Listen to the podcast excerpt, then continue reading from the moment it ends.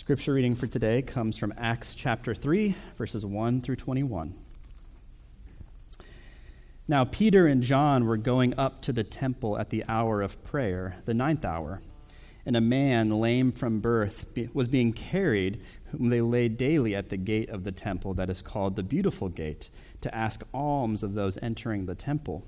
Seeing Peter and John about to go into the temple, he asked to receive alms.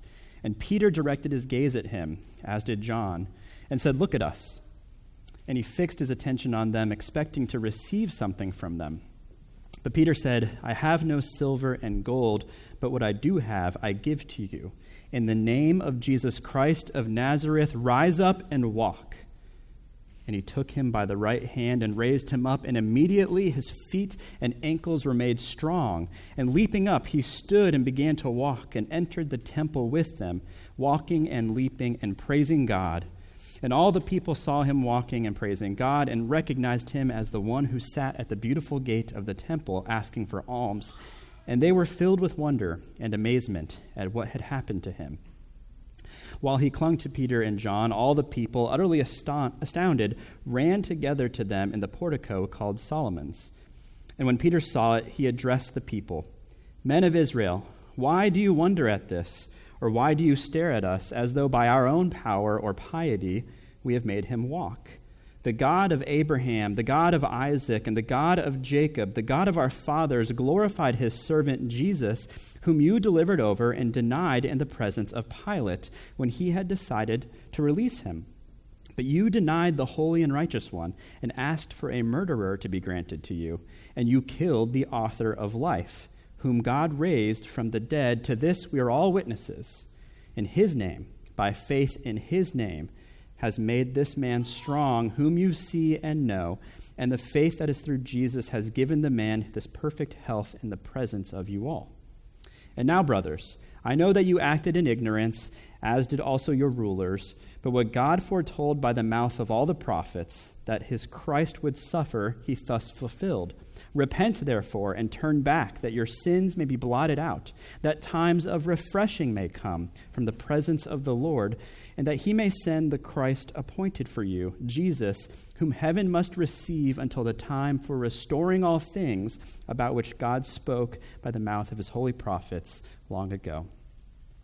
The word of God is a lamp to our feet and a light to our path. You can be seated, and good morning again. Welcome to New Life Fremont. My name is Kevin. If I haven't had a chance to meet any of you yet, it's good to be with you today.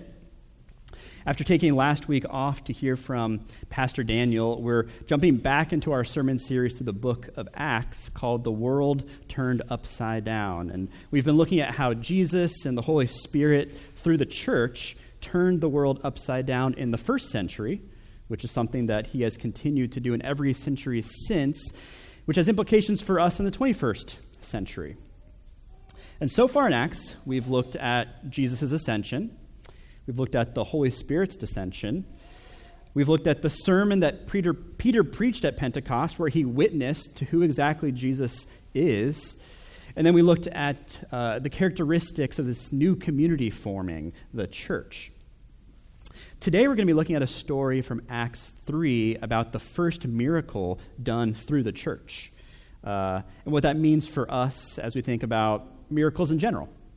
Uh, this story about the first miracle done through the church, done through the apostles, actually has a lot to say about all miracles. And so, as we look more closely at Acts 3 and the subject of miracles, we will have three points sovereignty, salvation, and restoration. And so, let's begin with our first point sovereignty. Uh, when my wife Holly was born as a little newborn baby, she had an enlarged liver and an enlarged spleen. And it was really concerning to doctors, uh, so much so that they transferred her to a bigger hospital. And when she got there, they ran some tests, and they realized that they needed to transfer her again to an even bigger hospital to figure out what was wrong with her. And so they sent her in an ambulance to this even bigger hospital, and the doctors there also could not figure out what the problem was. She still had an enlarged liver, an enlarged spleen.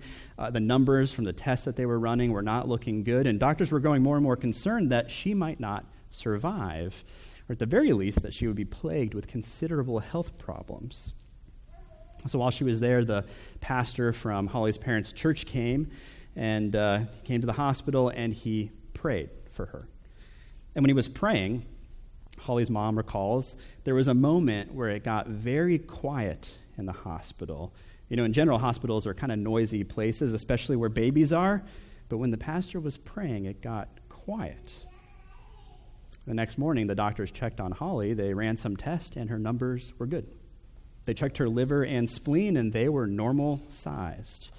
And the doctors couldn't explain it.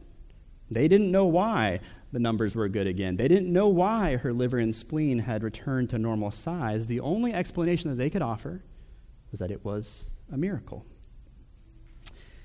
Our passage today contains the first miracle done by the church, done by the apostles. And so after, you know, Jesus had ascended, that's when this miracle happened. Peter and John, two apostles, were going to the temple, and there was a man who had been lame from birth. He couldn't walk, and he was at the gate asking for alms. You know, he was asking for money or food. And Peter and John looked at him, and they asked the man to look back at, at them, and he did, expecting that he was going to receive some money or receive some food. But what he got was far better. Peter said, In the name of Jesus Christ of Nazareth, rise up and walk. And immediately the man's feet and ankles were healed. They were made strong, and he got up. He stood, he walked, he leaped even. It was a miracle. He had been healed. What do you think of these two stories of miracles? Holly's story and uh, the man who was lame. Are you inclined to believe that they're true? Do you think that neither of them are true? Do you think that Peter and John's story is true, but maybe Holly's isn't?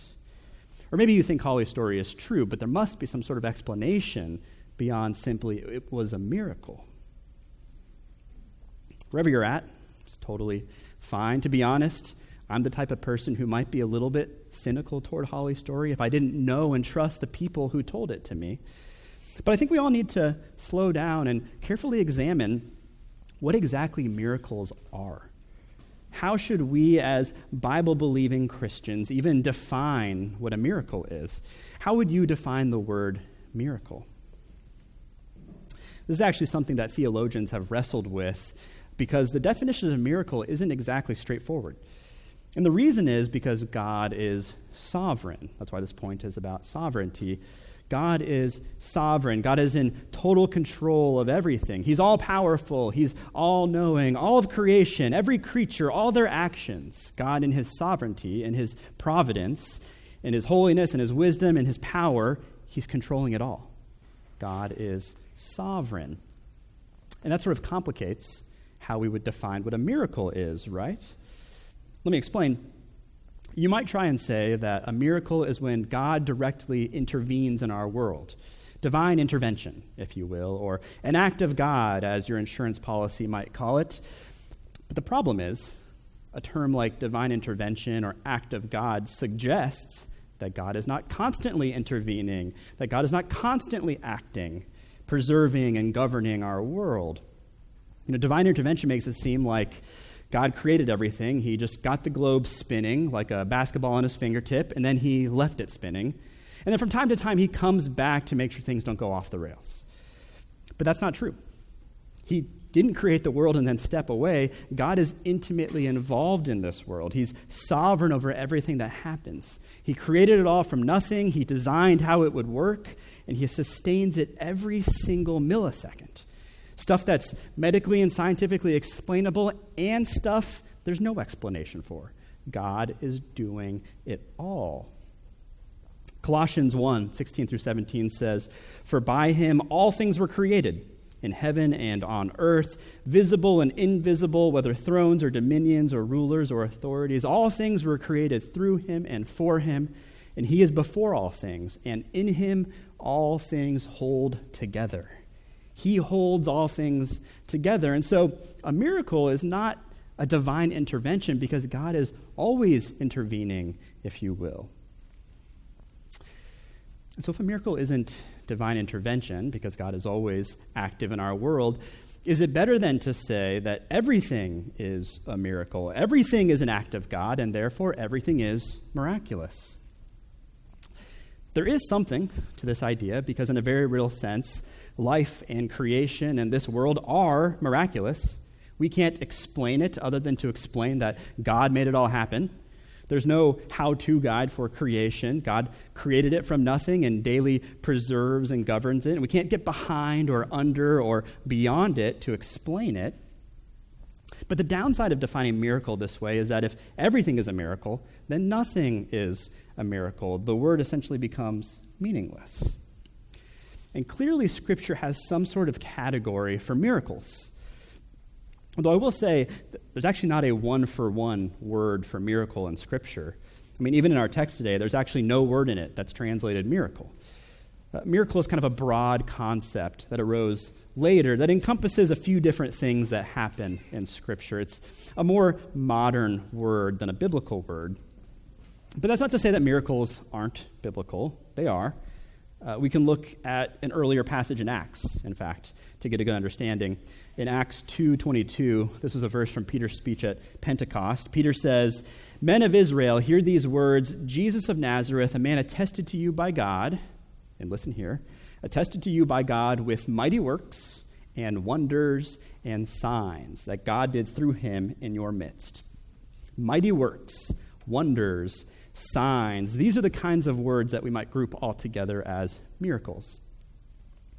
And so, again, there's clearly some biblical category for a miracle that isn't so narrow so as to be understood as divine intervention, because God is always intimately involved, but it's also not so broad so as to be understood as everything that happens.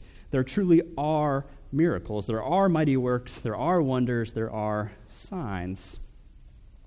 And so, maybe the best way to define a miracle is something like an extraordinary manifestation of God's sovereignty or an exceptional manifestation of God's sovereignty, something that communicates that God is sovereign over all things, miracle and non miracle alike.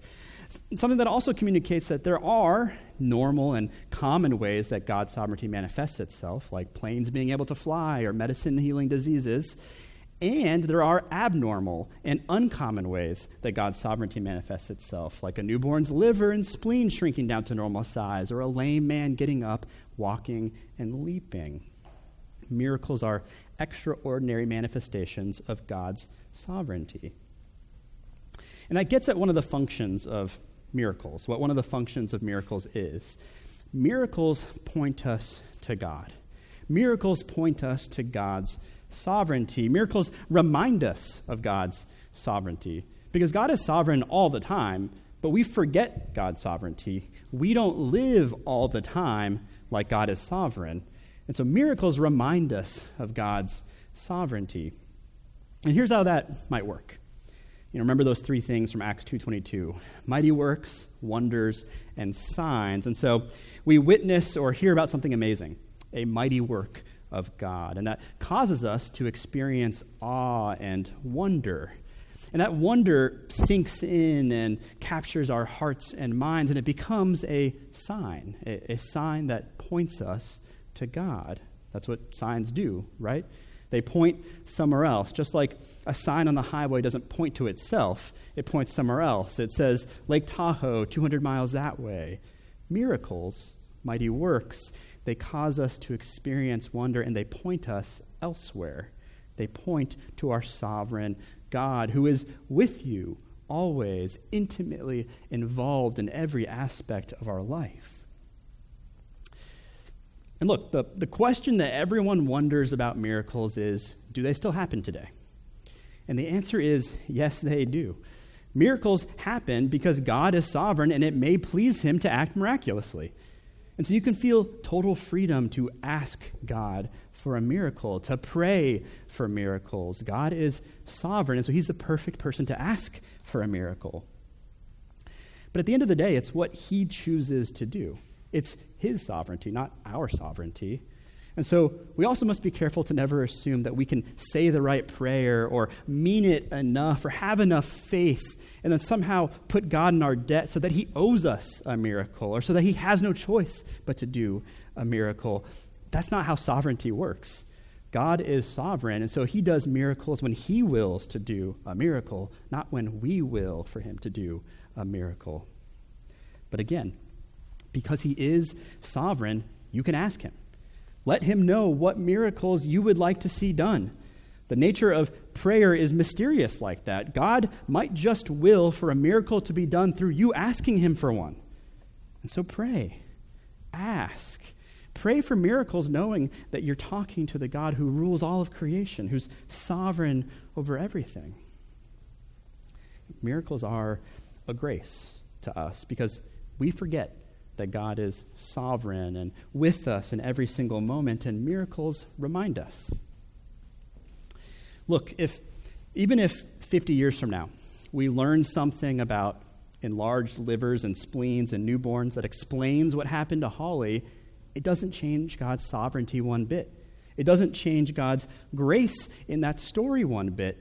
That story made everyone who heard the mighty work of God experience tremendous wonder, and it was a sign that pointed them to God and His sovereignty, which is always the right response to be pointed to God. That's one of the main purposes of miracles, to have our hearts pointed to our sovereign God. But that's not the only function of miracles. That's not the only thing that miracles do. They point to God's sovereignty, but they also point to God's salvation and to God's restoration. And so we're going to look at each of these over the next two points. So let's look now at salvation. Miracles point us to God's salvation. There's a story from Luke chapter 5 about Jesus healing a paralyzed man. Jesus is teaching in a house. There are Pharisees and teachers of the law there who had come from all over. And some men bring a paralyzed man to the house. They're carrying him on a bed and want to lay him down before Jesus so that he can heal him. But it's so crowded in the house that they can't get in. And so, what do they do? They go onto the roof and lower the man down through the tiles right in front of Jesus. And what does Jesus do? Does he heal the man? No. Not yet, at least. Jesus says to the paralyzed man, your sins are forgiven you. Which was shocking on several levels. I mean, right away, the Pharisees called Jesus a blasphemer because God alone can forgive sins. And, you know, spoiler alert, Jesus is claiming to be God and is God. But on another level, imagine you were the man himself or the friends who brought him. You would be like, forgiveness is great and all, but Read the room, Jesus. I have a much more important need right now than forgiveness. I need healing. But it's not a more pressing need. Look how Jesus responds. He says to them, Which is easier to say, Your sins are forgiven, or rise up and walk? So that you all may know that the Son of Man has the authority on earth to forgive sins, rise, pick up your bed, and go home. And immediately the man rose up, picked up his bed, and went home, glorifying God. And amazement seized all the people there. They glorified God. They were filled with awe. They were saying, We have seen an extraordinary thing today. Most important need that that man had, that anyone has, is the forgiveness of sins, salvation. Jesus did heal him. Jesus did tell him to get up and walk, but it was so that everyone would know that Jesus did, in fact, have the authority to forgive sins. That salvation was found in Jesus. That miracle and all miracles point to the forgiveness of sins. Miracles point to salvation. In our Acts passage, we see something similar. After Peter and John heal the man, it says in verses 10 through 11, and they were filled with wonder and amazement at what had happened. While he clung to Peter and John, all the people, utterly astounded, ran together to them in the portico called Solomon's. And so, what does Peter do? He's just healed this man, and suddenly everyone is paying attention to him. And so, what does Peter do? He explains something very similar to his previous speech from Acts 2. Peter says, Men of Israel, the God of Abraham, Isaac, and Jacob glorified Jesus and yet you delivered him over and denied him in the presence of Pilate. You denied the holy and righteous one. And you traded him for a murderer. You crucified Jesus, the author of life. But God raised him from the dead. We all witnessed it. And it's Jesus' name, by faith in Jesus' name, that this man who once was lame has become strong and been given perfect health. And so, what should you do now? Repent, turn back, so that your sins may be blotted out, so that your sins may be forgiven. Peter explains that the healing of the man lame from birth pointed to repentance, to faith. It was a miracle that pointed to the forgiveness of sins, to salvation. All miracles really point to salvation in one way or another. Jesus and Luke and Peter here in Acts are essentially both saying when you witness or hear of a healing, think about the forgiveness of sins. Think about faith and repentance. Think about salvation. Do you see the connection between miracles and salvation? And when I say salvation, uh, I really mean the big picture. You know, both the moment you're saved, when you profess faith and come to Christ for the first time, and I also mean every day after that. Your sanctification, the living out of your salvation, living as a saved person, becoming who God made you to be, dying more and more to sin, living more and more to righteousness. You know, there's a connection between miracles and a holistic understanding of your salvation, day one and every day after. And so, again, you see the connection between miracles and salvation? You see, all of your body's capacities, all of your senses, they can be metaphors for spiritual realities. You know, take the lame man walking in our passage. This is a pretty common spiritual metaphor, right? Walking. How is your walk with God? Are you walking with God or are you paralyzed? Did you come to Jesus this morning or does someone else have to carry you here? Are you leaping for joy in God's presence, or are you lame spiritually, kept outside the gate of God's presence? Do you get it? You know, some of you are spiritually paralyzed, spiritually lame, spiritually limping at best. And it's like being stuck outside the temple, away from God's presence. And so you need to ask God for a miracle. You need a miracle within you. You need Him to heal your paralysis so that you can walk with Him again, or maybe walk with Him for the first time. You need Him to heal your lameness so that you can leap for joy again, or maybe leap for joy for the first time. What miracle do you need God to do within you? What part of God's holistic salvation are you lacking? What miracle do you need? Are you blind? Spiritually blind? I've been coming and coming to church, but I just don't see it.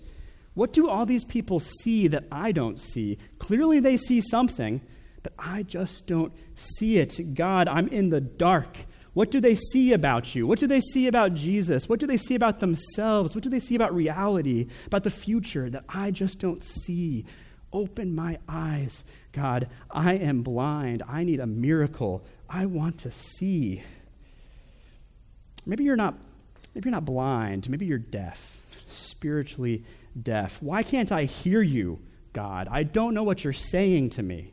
And when I can't hear you, I worry that means you can't hear me.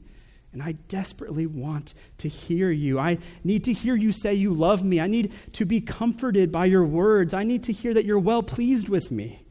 I need to hear what you're calling me to in this life. I am deaf, God. I need a miracle. I want to hear you. Or are you mute, spiritually mute? I can't pray, God. I can't talk to you. When others pray, I stay silent. When others sing praises, my mouth stays shut. When I should apologize and repent, I clench my fists and double down. When I should confront someone, I pretend that everything is fine. When I could encourage someone, I say nothing. When I could share the good news of your gospel with someone who doesn't know you, I keep that gift to myself. I am mute. God, I need a miracle. I want to start talking. What miracle do you need God to do within you? What of his salvific work in you do you need him to bring about? Miracles point to spiritual realities. They point to our salvation, the whole saving work, not just day one of your salvation, but every day of your salvation, your eternal life. Miracles point to spiritual realities to salvation. But miracles aren't only spiritual. They're not less than spiritual, but they are more than spiritual. And that takes us to our final point restoration. Miracles point to God's restoration. I was watching the movie La La Land recently, uh, and it's a fantastic movie, awesome soundtrack. And in the movie, there are two main characters Mia, who's played by Emma Stone, and Seb, who's played by Ryan Gosling. And Mia is an actress, and Seb is a jazz pianist. And they're both living in Los Angeles. And they meet and they start to fall in love and they begin supporting and encouraging one another in their respective craft. You know, Mia's been auditioning for all these roles and hopes to make it big. Seb loves jazz. He loves the history of jazz and he hopes to open his own jazz club one day. And in one scene, they're in a jazz club and Seb is explaining to Mia how exciting jazz is because a major component of jazz is improvisation. You know, a song may start in one place, but because of this expectation for improv in the middle, you have no idea where the song is going to end. In a, a single moment, one musician could totally transform the rest of the song. And you realize later uh, in the movie that that's a metaphor for the plot of the entire movie. Because there comes a moment where Seb and Mia make an improvised decision that changes the rest of the movie. Mia has an opportunity to go to Paris to work on her first major role as an actress. And they can either both go together to Paris, and Seb would have to give up his dream of opening a jazz club. Or they can both stay in Los Angeles and Mia give up her dream. Or, and what they ultimately end up deciding, she can go and he can stay. And that moment, that decision, that improvisation, is ultimately what leads to the end of their little love story. They never get back together. The next scene in the movie takes place five years later. And Mia is a famous actress, just like she's always dreamed. And she's married to some other guy, and they have a daughter together. And Mia and her husband, by chance, walk into a jazz club, and it's Seb's club. He's accomplished his dream also. And uh, while Seb is on stage, he looks out into the crowd and he makes eye contact with Mia. And he looks so sad. He looks full of regret. And he slowly walks over to the piano. It gets dark, and he begins to play. And it's the song that he was playing when he first met Mia. And the song, as the song plays, the scene essentially transforms into a big what if. What if they had not chosen to go their separate ways? What if he had chosen to love her more than his jazz music? What if he had chosen to go with her to Paris? And so there's this montage of them going to Paris together, eventually getting married, having a baby, starting their life together, and it ends with the two of them sitting together in that same jazz club.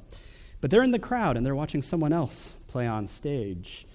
But Seb has a smile on his face not regret. And he leans over and kisses Mia. What if? Could he have had every, everything that he's now lost? Do you ever feel like that? Asking yourself, what if? Longing to have back something that you've lost. Or just to have something at all that you've never had but always desired. Maybe you look at where you're at today, you, you look at your circumstances, and you think about some decision from your past, some improv you made, and you wonder, would I like where I am better today if I had made a different decision back then? Or maybe worse, maybe it wasn't your decision. Maybe it wasn't your improv that changed everything. Maybe it was somebody else's. Maybe it was somebody else's decision forced upon you that changed everything for you. You ever wonder what it would be like if that had never happened? Do you long for that to have never happened? Maybe it's not even tied to anyone's decision, yours or otherwise. It just is what it is. Some thorn in your side from life in a fallen world, something you suffer from that makes you wonder, what could my life have been like if I didn't have to deal with this, this thorn in my side, if I didn't suffer in this way? What would life be like? What if the things you've lost or the things you lacked could be restored to you. Miracles say that they can. That's part of the Christian hope that God intends to redeem and restore all things, to take the things that are wrong now and make them how they were always supposed to be. In our passage in verses 19 through 21, Peter says, Repent therefore and turn back, that your sins may be blotted out, that times of refreshing may come from the presence of the Lord, and that he may send the Christ appointed for you, Jesus, whom heaven must receive until the time of restoring all things, about which God spoke by the mouth of his holy prophets long ago. That times of refreshing may come until the time of restoring all things, refreshing, restoration. Doesn't that sound good? Doesn't that sound like just what you're looking for? Don't you long for refreshing? Don't you long for restoration?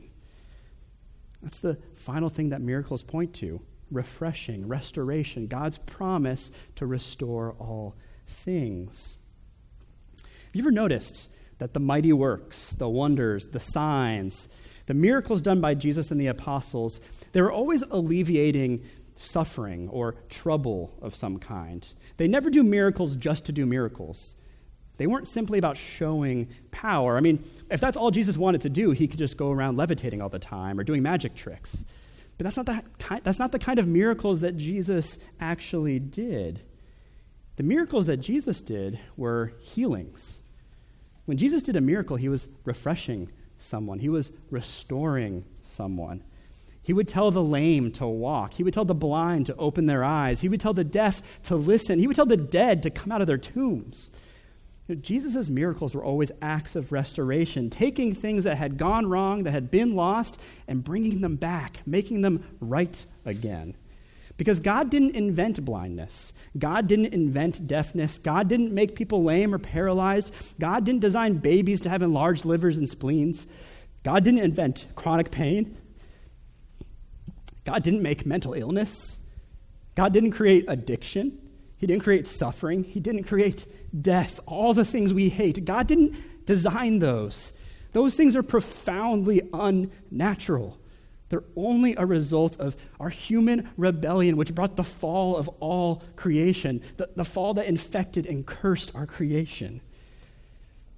But you see, we're so used to this fallen and broken world that we've actually started to call what's wrong with it natural. There can be a way of talking about miracles as if they go against the so called laws of nature. You know, normally, by the laws of nature, blind people don't have their sight restored, deaf people don't have their hearing restored, dead people don't have their life restored, and so on.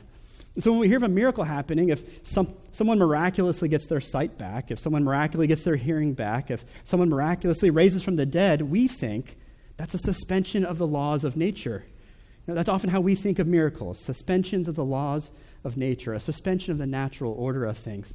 But that's backwards.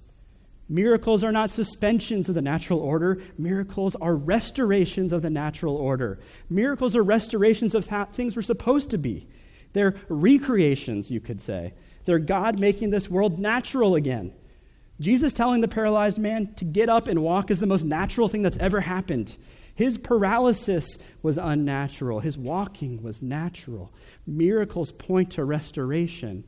The grace of miracles restores nature, the grace of miracle recreates. Take John 9. Have you ever heard the story of Jesus healing the blind man by spitting on the ground and making mud with his saliva and then spreading it on the man's eyes? It's a pretty weird story, right? Why did Jesus do that? Why did Jesus spit on the ground? Well, do you remember how God created Adam in Genesis 2? Genesis 2 7. Then the Lord God formed the man of the dust of the ground. Humans were created out of the dust of the ground, and so when Jesus spits on the ground to make mud, he's creating man again from the dust of the ground. It's a recreation story, it's a restoration story. More than just healing this man's sight, it's almost better to think of it as recreating his eyes anew. He's creating the eyes of this man so that he never needs glasses, so he'll always be able to see the way eyes were always supposed to be. You see, miracles are God's promises to his people that one day things are going to be put right again. They're going to be the way they were always supposed to be, the way that he created them to be. No more pain, no more regrets, no more suffering, no more tears, no more death. Because of God's miracles, we don't have to look back at our lives in despair. We can look forward in hope. We don't have to look back and ask, what if? We can look forward and say, I can't wait. What can't you wait for God to restore? We can look forward to it in hope, to the new creation, the recreation, the new heavens, the new earth, the restoration, to God restoring all things to how they were always meant to be. That's what miracles are about. This fallen world, everything you've lost, everything you lack, being restored to you. Let me close with this. How does this restoration come about? Who brings it about? Jesus does, because he loves you. He brings about restoration at great cost to himself, the greatest cost. It didn't cost you or me, but it did cost him. And that's how restoration always works. Even in La La Land, the, the vision of a restored relationship that Seb has, it would have come at a cost. It would have cost Seb his dream. It would not have been free, but it would have been worth it. And Mia would have always known for sure that he loved her because of what the restoration of the relationship cost him. You know, in the Bible, it's amazing how closely miracles are associated with costs. They're often closely associated with danger. You know, in the very next chapter of Acts, Acts chapter 4, Peter and John are going to get thrown in prison, in large part because of the miracle that they've just performed. That miracle cost them. Or take John 11 when Jesus raises Lazarus from the dead. The religious leaders who witness it, do you know what they say? We have to kill him now. You know, miracles often invite costs. They invite danger because miracles threaten the power structures of this fallen world. And you know what the greatest miracle was? The greatest miracle of all time. Do you know what it was? The incarnation. That God became a man. He came to earth. And why did he do that? Why did Jesus come? to seek and save that which had been lost, to restore. That's the biggest miracle of all that God and man in one person, Jesus, came to earth to seek and save what was lost, to restore it, to save it. That's a miracle. And do you know what the cost of that miracle was? Do you know what the danger of that miracle was? Do you know what the risk of the incarnation was? By taking on flesh, Jesus made himself vulnerable. He made himself weak. He made himself killable. In fact, he intended to be killed. It cost him to restore, but it was worth it. It was worth it to get you, to restore you, to restore to you all the things you've lost and lack. It was worth it to Jesus because he loves you. And you can know that for sure. You can know for sure that he loves you because of what it cost to restore you. That's what all miracles ultimately point to that Jesus loves you. He loves you. Let's pray. Father in heaven, Lord, we praise you and thank you for your graciousness towards us. Father, you are sovereign even when we forget you're sovereign.